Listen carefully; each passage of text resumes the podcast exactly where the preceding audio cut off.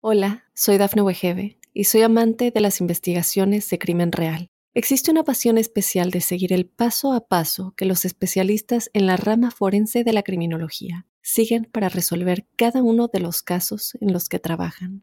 Si tú, como yo, eres una de las personas que encuentran fascinante escuchar este tipo de investigaciones, te invito a escuchar el podcast Trazos Criminales con la experta en perfilación criminal, Laura Quiñones Orquiza en tu plataforma de audio favorita. Óyenos audio. Drogas, dinero y mujeres. Conoce las historias de los jefes de cárteles más poderosos basados en hechos y testimonios reales. Mundo Narco recorre la vida de los grandes líderes de la mafia Descubre las causas que los motivaron a volverse delincuentes, cometer sus crímenes, tejer una red de complicidades alrededor del mundo y amasar grandes fortunas gracias a la venta de drogas y otros delitos. ¿Estás listo para entrar al mundo narco? Prepárate para un viaje a las entrañas del crimen organizado. Mundo Narco. Bienvenidas y bienvenidos a Mundo Narco, un espacio donde recorreremos la vida de los grandes líderes de la mafia y desvelaremos estos secretos de la mafia. En este episodio, pues es eh, muy grato para mí darle la más cordial bienvenida a mi querido Jesús Lemus Barajas quien, a ver, antes de, dar esta presentación, disculpen ustedes, por favor, suscríbanse antes de que empiece todo el merequetengue, suscríbanse a Spotify, Apple Podcast, Amazon Music y iHeartRadio para que les llegue la notificación y sean los primeros en disfrutar de estas historias. Mi querido Jesús, ¿cómo estás? Te abrazo, buen día. Gracias, querido José Luis, muchas gracias, te abrazo también con muchísimo cariño, sabes que se te quiere. Eh, bueno, pues ya aquí listos para platicar otra vez con nuestra audiencia de Mundo Narco para desvelar los secretos de la mafia. Y pues hoy traemos un tema muy interesante, mi querido José Luis, dándole continuidad justamente al cártel de Santa Rosa de Lima, pues ir conociendo un poquito acerca de las estructuras, la estructura esa criminal que a final de cuentas prevalece, que hay que decir, ya que venimos encarrelados de varios capítulos hablando de, del cártel de Santa Rosa y de su líder, el Marro, hay que decir que es una estructura que está sólida, conforme todavía, ¿eh? Está completa todavía. Eh, dice la Secretaría de Seguridad Pública que prácticamente es un cártel en retirada, que ha desintegrado prácticamente, pero la verdad es que de los 169 eh, integrantes que fundaban inicialmente el cártel de Santa Rosa, pues hasta la fecha, hasta el día de hoy, eh, por lo menos solamente han detenido una tercera parte y se me hace mucho una tercera parte, porque siguen incrementando sus eh, militantes, sus eh, activos dentro del cártel criminal, pero no es para nada un cártel que esté en retroceso, ya lo decíamos en capítulos anteriores, es un cártel que mantiene dos frentes de, tres frentes de guerra abiertos muy importantes contra el cártel Jalisco Nueva Generación, contra el cártel de la familia y contra el cártel de los Zetas. Y no cualquier cártel mantiene tres frentes abiertos, ¿eh? Eso es una cosa que hay que considerar de forma muy importante. No cualquier cártel mantiene tres frentes de guerra abiertos. Y eso también hay que reconocer que es uno de los cárteles más poderosos económicamente del territorio nacional. Totalmente de acuerdo. Este, esta organización de la que les hemos referido ya en dos episodios pasados, pues sí, evidentemente se trata de una organización que comenzó con el robo de combustible llamado Huachicolo y después migró, a diferencia de otras organizaciones, al narcotráfico, a la venta de drogas ilegales tanto en México como en varias partes del globo. Y a ver, hablando del cártel de Santa Rosa de Lima, mi querido Jesús, tenemos que hablar de manera imperativa de José Antonio Yepes Ortiz, el marro, quien es, eh, digamos que es y era el, el, el líder del cártel de Santa Rosa de Lima desde 2014 hasta su captura el 2 de agosto del 2020. Pero este hombre tiene varias peculiaridades porque inicia su carrera delictiva por allá del año 2010, o sea, estamos hablando desde hace casi 15 años, cuando dirigía el trasiego de drogas, pero también se dedicaba al robo de autotransporte. Entonces, aquí hay algo interesante porque es un tipo que actualmente tiene 43 años, pero que antes ya, digamos que en su etapa de, de, juventud se dedicó pues prácticamente a realizar una carrera delictiva Eh, desde enero del año 2018 las Fuerzas Armadas hicieron una cacería para encontrarlo y capturarlo. Inclusive lo acorralaron varias veces desde febrero, pero la gente que lo protegía en ese momento incendiaba autos, bloqueaba el paso a los militares con algunos elementos ahí, igual llantas, etcétera, para que no pudieran atraparlo. Pero es un hombre eh, que realmente supo moverse dentro de las mafias locales en Guanajuato. Mi querido Jesús, ¿qué podemos decir de José Antonio Yepes Ortiz, que es un personaje que entre tantos tú también has estudiado bastante y has dedicado bastantes líneas en diferentes medios respecto al personaje? Claro que sí, querido José Luis. Mira, el tema aquí fundamental que tenemos que considerar es que eh, el marro, José Antonio Yepes Ortiz, eh, él no, creció, no creció nada más así como, como el hongo, ¿no? Al azar. Él simplemente estuvo muy bien amarrado desde un principio, ya lo decíamos en capítulos anteriores, con elementos de la Secretaría de la Defensa Nacional. Y estos elementos de la Secretaría de la Defensa Nacional, como León Trawis, fueron los que lo acercaron justamente al fiscal de justicia del estado de Guanajuato, a Carlos Amarripa, y Carlos Amarripa es el que prácticamente le dio el cobijo necesario para que creciera. Y fue justamente a través de Carlos Amarripa, el fiscal de Guanajuato, que Carlos Ortiz perdón, este que Antonio Ortiz Yepes, se agarró muy bien de las estructuras del poder público en Guanajuato, a grado tal de que incluso hasta el día de su detención, eh, Yepes Ortiz tenía relación, fíjate, con funcionarios públicos de las Secretarías de Seguridad Pública de Puebla, de Veracruz, de Querétaro, de Guanajuato, obviamente, de Michoacán, de Aguascalientes y de Jalisco. O sea, estaba muy bien relacionado lo que le permite mantener pues esa actividad en la columna vertebral delictiva que va desde Puebla, Veracruz y Puebla hasta Querétaro, Estado de México, perdón, Ciudad de México, pasando también por supuesto por Guanajuato. Entonces, las relaciones de, del marro creo que son fundamentales para poder entender por qué se da este crecimiento. Pero aparte de eso, también el marro tiene una peculiaridad que es también de este tipo de personajes al tipo de la tuta, eh, que les, les gusta y saben llegarle a la gente y les gusta tener una base social y son muy dados al desprendimiento para ayudarle a la gente. Son personajes que están muy cercanos a las necesidades de la población y que aprovechan perfectamente bien esos recovecos del gobierno, del gobierno estatal, municipal y federal, donde dejan a sectores poblacionales marginados sin medicamentos, sin atención alimenticia, eh, sin este, seguridad para sus viviendas. O sea, ese tipo de, huecos sociales de la población es el que el Marro desde el 2010 comenzó a operar muy bien y, y se le veía haciendo al cártel de Santa Rosa de Lima una labor muy frecuente de atención social. Ayudaba a las gentes, eh, regalaba pintura para la escuela, regalaba láminas eh, para los, este, los albergues, eh, daba también pintura o apoyo para los centros de salud, ayudaba con medicamentos, daba despensas familiares, perdón, despensas médicas a las familias pobres, despensas alimenticias a las familias pobres. Y también lo más importante que creo que es lo que más impacto causa, que en los días festivos, la Navidad, los Reyes, el Día de las Madres, el Día del Padre, salía el, el marro junto con su eh, equipo de, pues, colaboradores dentro del cártel a repartir en camionetas. A veces lo que menos repartía eran algunos bidones de gasolina para la gente, pero también ayudaba mucho entregando juguetes, en seres domésticos, herramientas para el trabajo del campo. Llegó a regalar incluso en algunas localidades por allá, por eh, Villagrán, Guanajuato, cerca de Celaya, llegó a regalar eh, pies de ganado porcino y ovino comenzó a regalar por allí ese tipo de cosas. Y eso, por supuesto, que José Luis, tú lo debes entender, nuestra audiencia lo entiende, se comenzó a formar una gran base social y mucha gente comenzó a reconocer al cártel de Santa Rosa de Lima, pues más que como una estructura criminal, como una organización social que estaba muy cerca de ellos y que estaba muy al pendiente.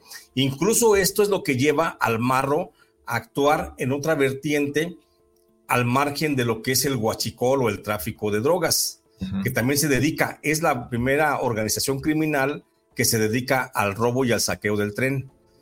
Entonces, el tren que, que, ocurre, que corre desde Querétaro hacia, hacia, hacia Irapuato, en ese, en ese tramo, eh, todo ese control lo tenía el marro y también sabía por conexiones al interior del servicio de, de trenes, de, en este caso de este del tren de el Grupo México, que es ese, ese tramo que recorre, sabía cuando iba cargado de electrodomésticos o de aparatos electrónicos o de cosas, pues, de, de, de, de perdón, de muebles que servían para el beneficio de la población. Y entonces era cuando llamaba a la población, vamos a saltar el tren porque va a pasar el de las 11 de la, de la mañana, lo paramos en el tramo antes de llegar a, entre Salamanca y Querétaro, por ejemplo, o en Celaya y Querétaro, paraban el tren, bajaban el, el, el vagón, saqueaban un vagón y dejaban ir al tren y eso también le dio mucha, mucha, este, mucho piso social, porque a través de esos robos al tren, los robos, el saqueo que lograba de las, de las cargas que llevaba el tren, a final de cuentas se quedaba la gran parte con la población cercana a la localidad donde era el robo del tren y que participaban también en el robo del tren. Entonces, esa actividad incluso todavía a la fecha la sigue realizando el cártel de Santa Rosa, ahí en ese trayecto, sigue robando todavía el tren. Pues es, es, impresionante cómo diversifican ¿no? su gama de delitos las organizaciones criminales para obtener no solo recursos económicos, sino también la simpatía de ciertas regiones e inclusive pues ya cómplices o adeptos al mismo cártel. Déjame hacer una pausa, mi querido Jesús, y regresamos aquí a Mundo Narco para seguir desvelando este y más secretos de la mafia.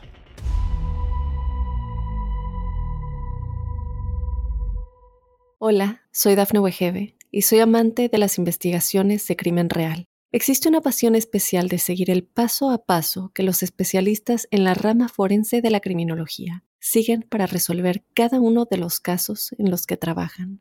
Si tú, como yo, eres una de las personas que encuentran fascinante escuchar este tipo de investigaciones, te invito a escuchar el podcast Trazos Criminales con la experta en perfilación criminal, Laura Quiñones Orquiza en tu plataforma de audio favorita.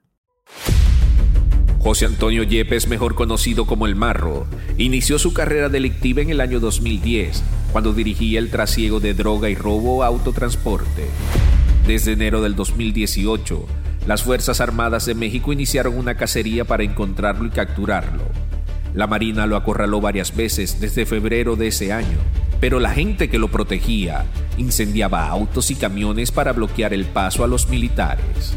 En el 2019, formó una alianza con un brazo armado del cartel del Golfo, denominado Fuerzas Especiales Grupo Sombra, para disputar las plazas en Guanajuato al cartel Jalisco Nueva Generación. Una cruenta guerra que al día de hoy aún no cesa.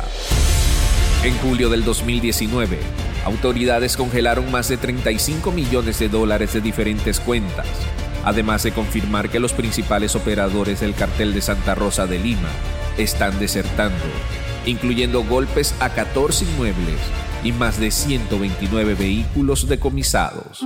El 30 de enero de aquel año fue capturada Karina Mora Villalobos, su esposa en la comunidad de San Miguel Octopán, comunidad del municipio de Celaya. Días después, se supo que Karina planeaba reunirse con su esposo, pero la operación se frustró y se interrumpió el encuentro. Su último escape fue el 10 de marzo del 2020 en Celaya. Las autoridades estatales y federales hicieron un operativo grande en varios municipios y otra vez estuvieron a punto de capturarlo. El último escape del marro más bien fue mediático, porque varios periodistas prácticamente dieron por hecho su captura. Regresamos a Mundo Narco, los secretos de la mafia. Estamos conversando acerca de José Antonio Yepes, alias El Marro. A mí me parece muy interesante nada más retomar esto que decías, mi querido Jesús, respecto a cómo las organizaciones criminales no solamente generan este tipo de incentivos a la sociedad, sino que también las nutren de los propios recursos que genera la mafia. Y esto está interesante porque ha ocurrido con otros cárteles de la droga, pero el Marro tenía conocimiento de que el cártel de Santa Rosa de Lima no iba a ser una organización próspera en aquella localidad, en el municipio de Villagrán, entre Celaya y Salamanca.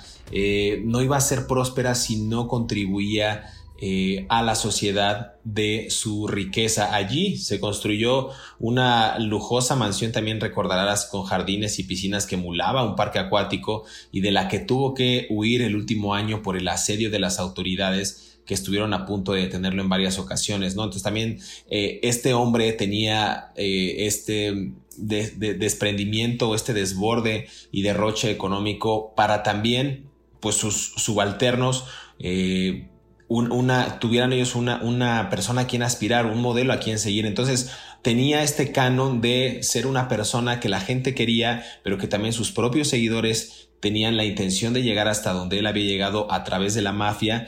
Y bueno, nos encontramos con un hombre que también quería tener esta, este reconocimiento social, no al grado de la tuta en forma mediática, pero de voz en voz o de boca en boca se iba cada vez esparciendo más el nombre del marro, mi querido Jesús. Es correcto, José Luis, lo que, lo que refieres y lo plasma muy bien, lo sintetizas perfectamente. Nada más hay, que agregar, digo, es que son, son a veces personalidades magnéticas, estas las de los líderes del narcotráfico, que hacen que la gente se, se aglutine en torno a sus personas. Y ah, te, digo, para mí es, tiene como un símil, una, un muy parecido, un gran parecido con Servando Gómez Martín Latuta, que a pesar de ser eh, personajes oscos, este, pues nada agraciados físicamente, se convierten en el centro magnético a grado tal de que no nada más es la población general la que los rodea, también son amorosos, son cariñosos y son bendecidos en el amor.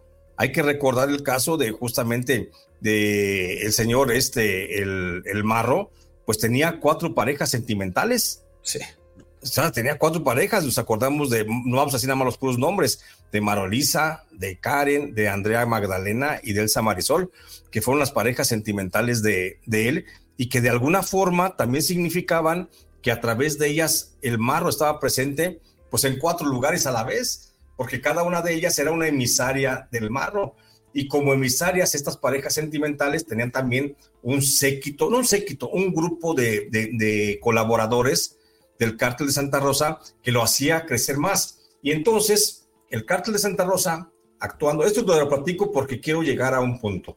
El punto es que el cártel de Santa Rosa es, yo creo que es la primera agrupación que trabaja con células delictivas totalmente independientes que no se conocen. Hay que recordar que cualquier otro cártel, como el de Sinaloa, el de, el de Sonora, los Arellano o los Beltrán, por decir algunos, todos trabajan con células, pero cada célula reconoce la existencia de otra célula y reconoce quién se encuentra al frente de la otra célula y saben y no se dan tanto los enfrentamientos. En el caso de, las, de la integración del cártel de Santa Rosa, aquí las células, al más puro estilo de los grupos terroristas del Medio Oriente, pues no sabían no sabían quién era la otra célula ni quién estaba al frente de cuál célula.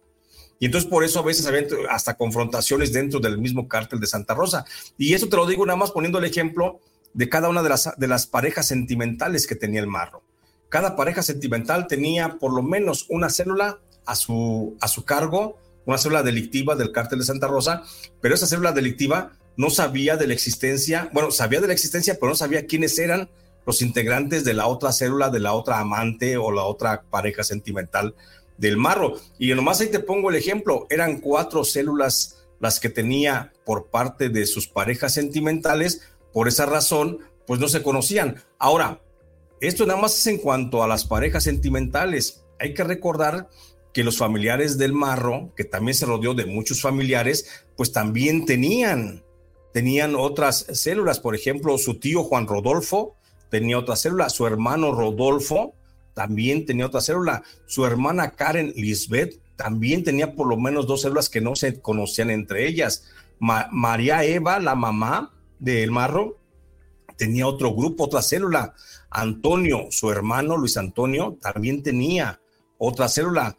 Marisol, a la que le decían Solecito, también tenía otra célula. Karime por supuesto, y Allison, que era la otra hermana, tenía otra célula. Entonces, estamos hablando de una organización criminal que estaba perfectamente integrada, que estaba perfectamente diseñada para que sus miembros nunca se conocieran entre sí. Y que cada, cada célula estaba asignada a un territorio donde se dedicaban al guachicol, al trasiego de drogas, al robo del transporte o al robo del tren y que no se conocía con otra célula. El único que conocía al 100% la existencia de todas las células y quién estaba al frente de cada célula era justamente el marro. Y con esto quiero cerrar ese tema, el, tema hasta aquí, para irnos al, al corte cuando tú lo indiques. Pero quiero nada más referir que por esa sola razón, yo pienso, porque el Marro es el único que conoce la estructura total de su cártel, no así ni siquiera su hermana eh, Lisbeth, la que está al frente, que yo pienso que desde adentro del cártel de Almoloya, donde actualmente se encuentra el Marro recluido, y que ya te platicaré las condiciones en las que se encuentra, creo que desde ahí sigue operando perfectamente bien toda la estructura criminal. Creo que no lo han no lo han podido desplazar ni desbancar de su labor al frente de la organización criminal y pienso que todavía, yo de acuerdo a lo que sé y a lo que dice los informes de inteligencia al respecto de esta organización criminal, te puedo asegurar que desde la cárcel, este José Antonio Yepes Ortiz El Marro sigue operando el cártel de Santa Rosa de Lima. Totalmente de acuerdo, yo coincido con ello, lo hemos visto con diferentes capos de la droga que los han capturado, pero sus operaciones quedan intactas e inclusive ellos tienen más facilidades al interior de la cárcel porque logran afianzar e inclusive reclutar a más elementos al interior de la prisión. Ocurrió con el Chapo Guzmán, por ejemplo. Aquí algo interesante es que este hombre, ya lo habíamos dicho, perteneció también al cártel de los Zetas. Ya, ya hemos hablado de esta fragmentación por la captura de algunos de sus líderes en la última década, donde se convirtió el cártel Santa Rosa de Lima en una célula que optó por el robo de combustibles. Aquí hay expedientes también que califican a, El Marro como un sujeto violento y narcisista, ¿no? Muchos, muchos expertos lo analizaron en sus últimas apariciones en video y El Marro, pues evidentemente había tenido este, eh, había ganado confianza tras este rápido ascenso en la escena criminal en muy poco tiempo. Y no es para menos, recordemos que tanto criminales como asesinos en serie tienen este, este deseo por eh, el reconocimiento, este narcisismo, esta patología de querer tener la simpatía de la gente. E inclusive de manera psicológica se ha comprobado que ellos tienen el deseo de que los descubran y hacen actos cada vez más públicos y hacen alarde de la violencia o de su o de su gala del terror para que la gente se entere de quiénes son. A ver, no nos vamos lejos, lo vimos en algún momento en la década de los 70s y 80s con Pablo Escobar, ¿no? Pero vamos, vamos eh, asentándonos en este tema, mi querido Jesús, eh, después de, después, ¿qué, ¿qué, más podemos decir del marro que fue acumulando poder eh, después del robo de combustible, el huachicoleo, que también, ya también hablamos de las alianzas en, eh, del cártel de Santa Rosa de Lima con esta, con este afianzamiento de algunos contactos en Pemex que les, que les pedían pues la seguridad de estos ductos, que también el Marro y el cártel Santa Rosa de Lima logran establecer ahí acuerdos para pues tener un negocio pujante. vamos avanzando en este tema, pero ¿qué más podemos decir del Marro y de sus alianzas? Sin duda, respecto a sus alianzas, debemos destacar otro punto, que así como el Marro tenía una gran conexión con las esferas del gobierno, no nada más de los estados o de las policías estatales, también, también tenía una gran conexión con los gobiernos municipales. Y a través de diversas dependencias del municipio, el Marro comenzó a pactar directamente con eh, empresarios honestos, eh, gente dedicada al comercio, gente de comerciantes dedicados pues a, la actividad comercial en sus localidades.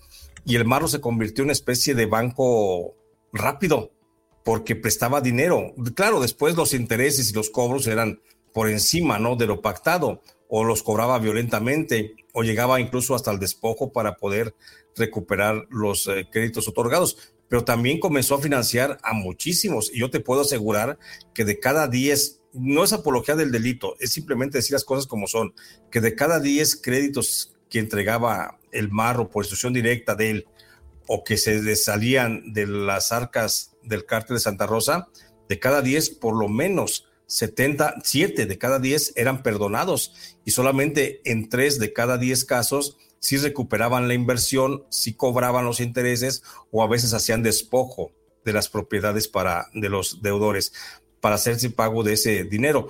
Pero 70% de los créditos que otorgaba el marro eran como a fondo perdido, cosa que ni siquiera ningún tipo de gobierno estatal o municipal o federal hace a la fecha con el sector, el sector comercial. Entonces, ese es un punto también que hay que destacar mucho del marro. Te digo, y esto también era producto, José Luis, producto de esa necesidad de ser encantador, de ser este, querido, de ser amado, de ser el eje central de las cosas, de ser pues el centro del universo de muchos, que esa es una, es una postura psicológica que hay que destacar del marro, que comparte con muchos otros eh, miembros del crimen organizado no conozco yo, de, todos los miembros del crimen organizado, no conozco yo un solo miembro de esa estructura, de esa élite criminal, que no se sienta el centro del universo.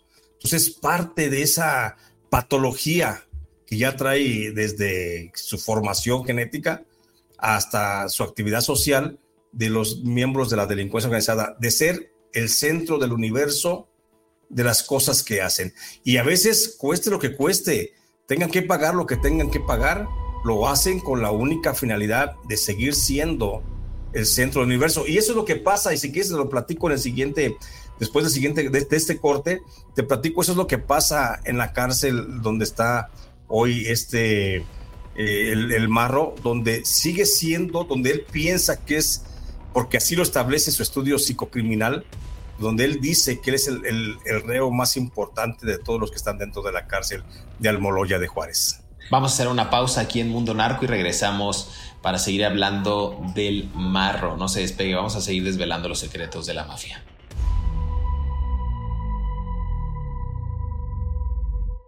Hola, soy Dafne Wegebe y soy amante de las investigaciones de crimen real. Existe una pasión especial de seguir el paso a paso que los especialistas en la rama forense de la criminología siguen para resolver cada uno de los casos en los que trabajan.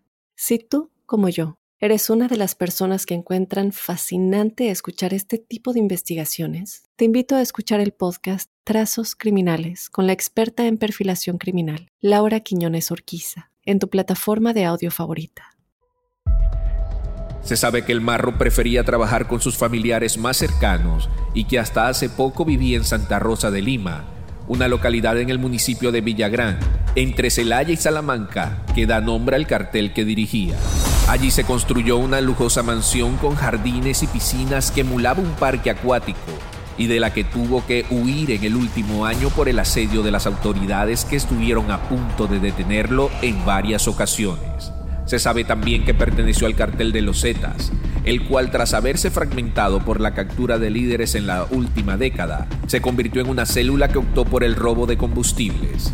Calificado como violento y narcisista por expertos que analizaron sus últimas apariciones en video, el marro tuvo un rápido ascenso en la escena criminal en pocos años. En el 2008, el marro fue detenido por asaltar camiones de carga y por delincuencia organizada. Esto último considerado delito federal, pero logró su libertad al poco tiempo por faltas al debido proceso.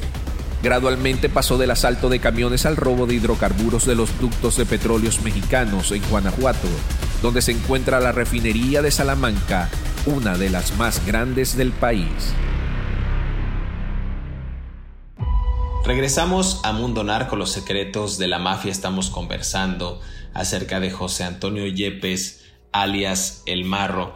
Mi querido Jesús, nos vas a contar acerca de la ficha psicocriminal de este hombre, pero nada más déjame hacer aquí un paréntesis, porque tú recuerdas aquel momento en el que se difunde el video en el que El Marro aparecía entre lágrimas, eh, eh, tras la detención de su madre y otros familiares, no posteriormente serían ellos liberadas por falta de pruebas, eh, pero era la muestra de que él pues era un sujeto que ya se le veía debilitado el carácter, ¿no? Empezó a llorar por su familia, amenazó a sus enemigos. Y de acuerdo, y esto está bien curioso que encontré este dato, de acuerdo con expertos en psicología clínica de la Universidad de Guanajuato, el marro en ese momento se mostró acorralado y estoy leyendo eh, textualmente, eh, citando textualmente, y vulnerable en aquellas imágenes difundidas en, el, en ese mes de junio de aquel año. Estamos hablando por ahí del año 2020. Esto es lo que dice la Universidad de Guanajuato y según los psicólogos consultados por algunos diarios,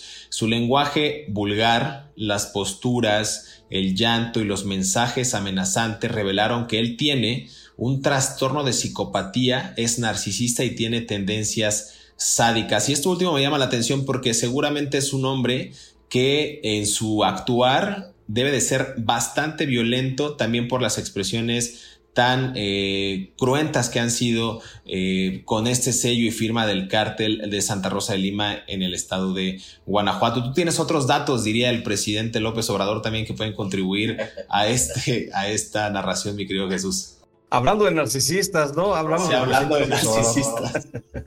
bueno, no vamos a meternos en esas, en esas honduras porque eso sí les tengo miedo a los del, los del gobierno, mi querido. Hombre, son, son, canijos, son canijos ellos de la 4. Oh, sí son terribles los de la 4T. Ya, ya nos tocará platicar aquí en los secretos de la mafia justamente cómo está la estructura criminal también de la cuarta transformación. Pero bueno, tocante, tocante al tema, mi querido José, fíjate que es, es apasionante luego a veces este, conocer los estudios eh, psicológicos, eh, psicocriminales de las gentes que están dentro de las cárceles. Yo, la verdad es que digo, la verdad, eh, viendo estas, estas historias, leyendo algunas partes de sus expedientes, donde, hablando concretamente del marro, que hablas tú de ese, ese video en donde se le observa al marro llorando, devastado, totalmente destruido por la captura de su familia, de su mamá, concretamente, pues la verdad es que no es otra cosa más que una simulación, porque entre las otras cosas que se le han detectado al marro dentro de sus psicopatías, pues destaca el hecho de la actuación. Entonces es un personaje que le gusta eh, ser, es un camaleón emocional, pues el, marro. Si tú quieres, si él considera que le conviene estar frente a ti como el ser más sumiso, como un corderito, seguramente se va a comportar de esa forma. Si él considera que para mantener el control, porque es un ser manipulador y controlador, que para mantener el control de con quien habla, tiene que arrastrarse, se va a arrastrar. Por eso lo vimos llorando desangeladamente, desde, o sea, llorando lamentablemente la detención de su mamá. Y, hay ocasiones en, lo que, donde en la cárcel él es la víctima de todo lo que pasa en su entorno.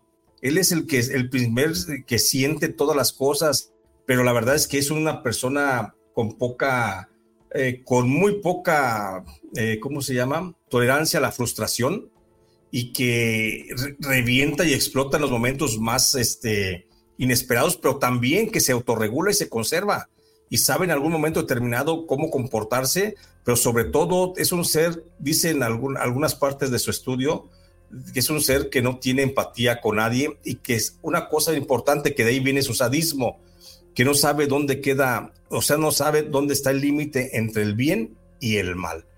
Para él, asesinar es lo mismo que decir buenos días y por esa razón eh, no sabe en dónde termina el bien y dónde termina el mal. Él cuando estaba en la libertad y que sabía, él pretendía, eh, se veía que hacía el bien al regalar cosas, al apoyar a la gente que menos tenía, pero él ni siquiera sabía que estaba haciéndolo como por un bien social, sino que él tenía su objetivo de tener aquella gente cautiva a sus propios intereses, ¿sí? Entonces, aquí el tema, el tema es que el propio Marro es una persona que tiene muy poca empatía con alguien más, que por eso mismo, por esas sus, condiciones eh, de patología grave que se le consideran dentro de la cárcel de Puente Grande, es lo que lo mantiene actualmente eh, segregado de la población. Él no está en población, está en un área que se llama tratamientos especiales y en esa área de tratamientos especiales tiene acceso muy limitado a la lectura.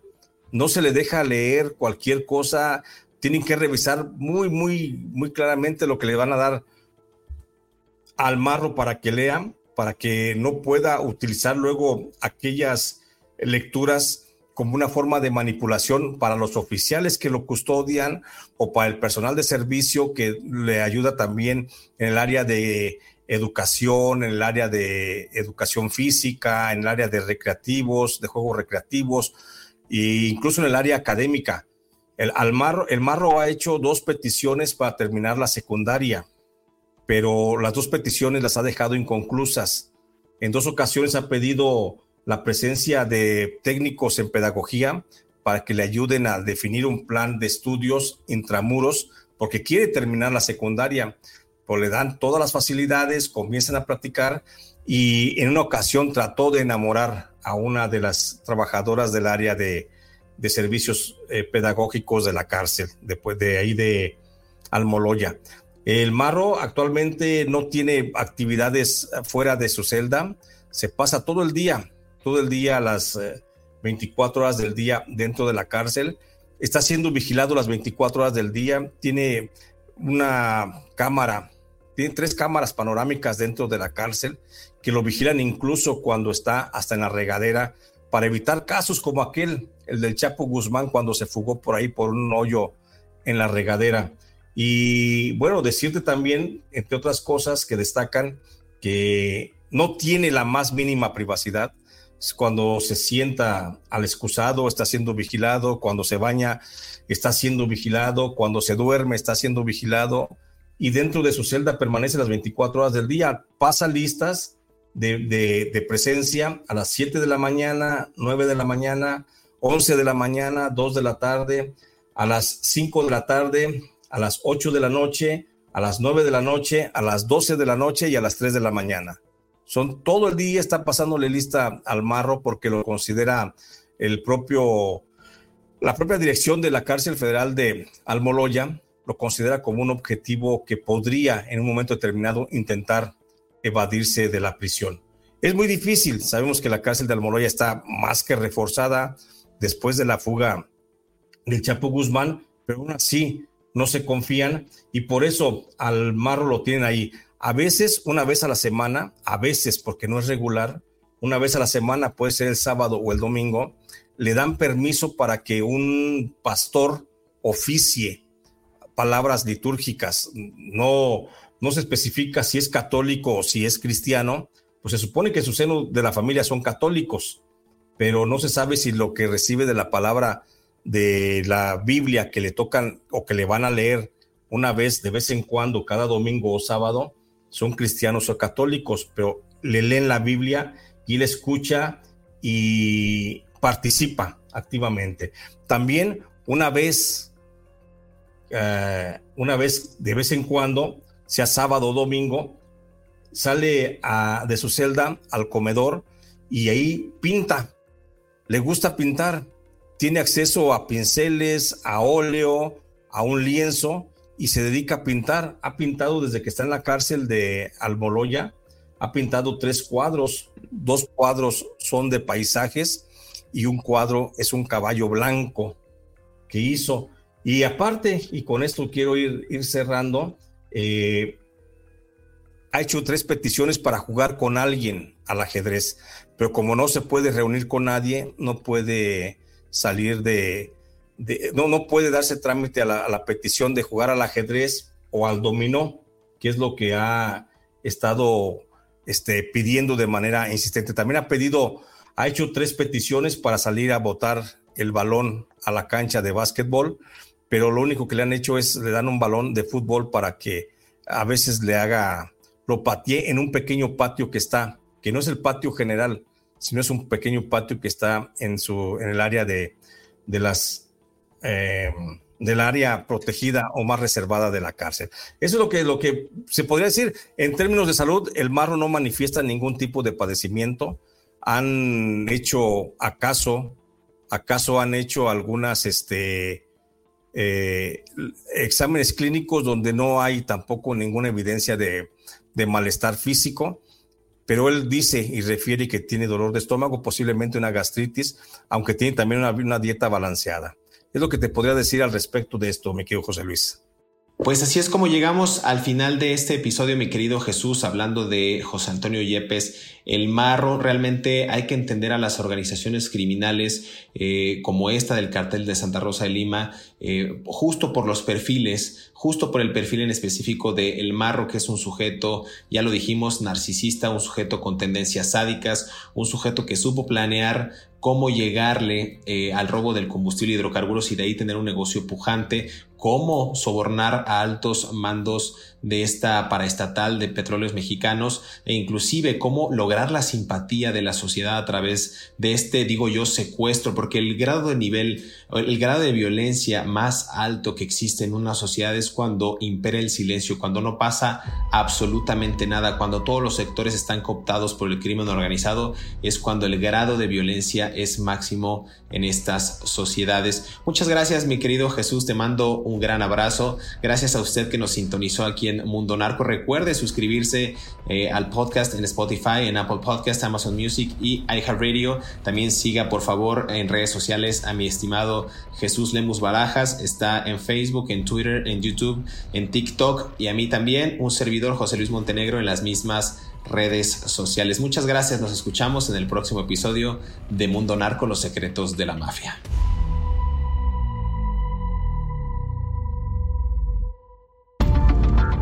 El origen del cartel de Santa Rosa de Lima se sitúa en el año 2014, cuando estaba formado por un grupo de guachicoleros encabezados por David R., alias El Güero, jefe de José Antonio Yepes.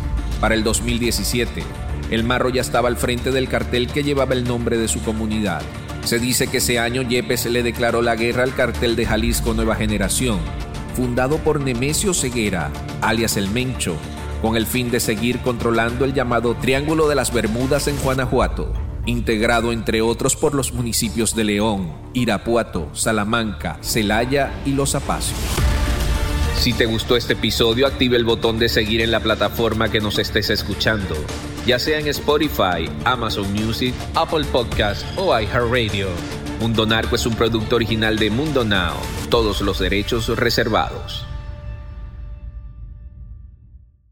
Hola, soy Dafne Wegebe y soy amante de las investigaciones de crimen real. Existe una pasión especial de seguir el paso a paso que los especialistas en la rama forense de la criminología siguen para resolver cada uno de los casos en los que trabajan. Si tú, como yo, eres una de las personas que encuentran fascinante escuchar este tipo de investigaciones, te invito a escuchar el podcast Trazos Criminales con la experta en perfilación criminal, Laura Quiñones Orquiza en tu plataforma de audio favorita.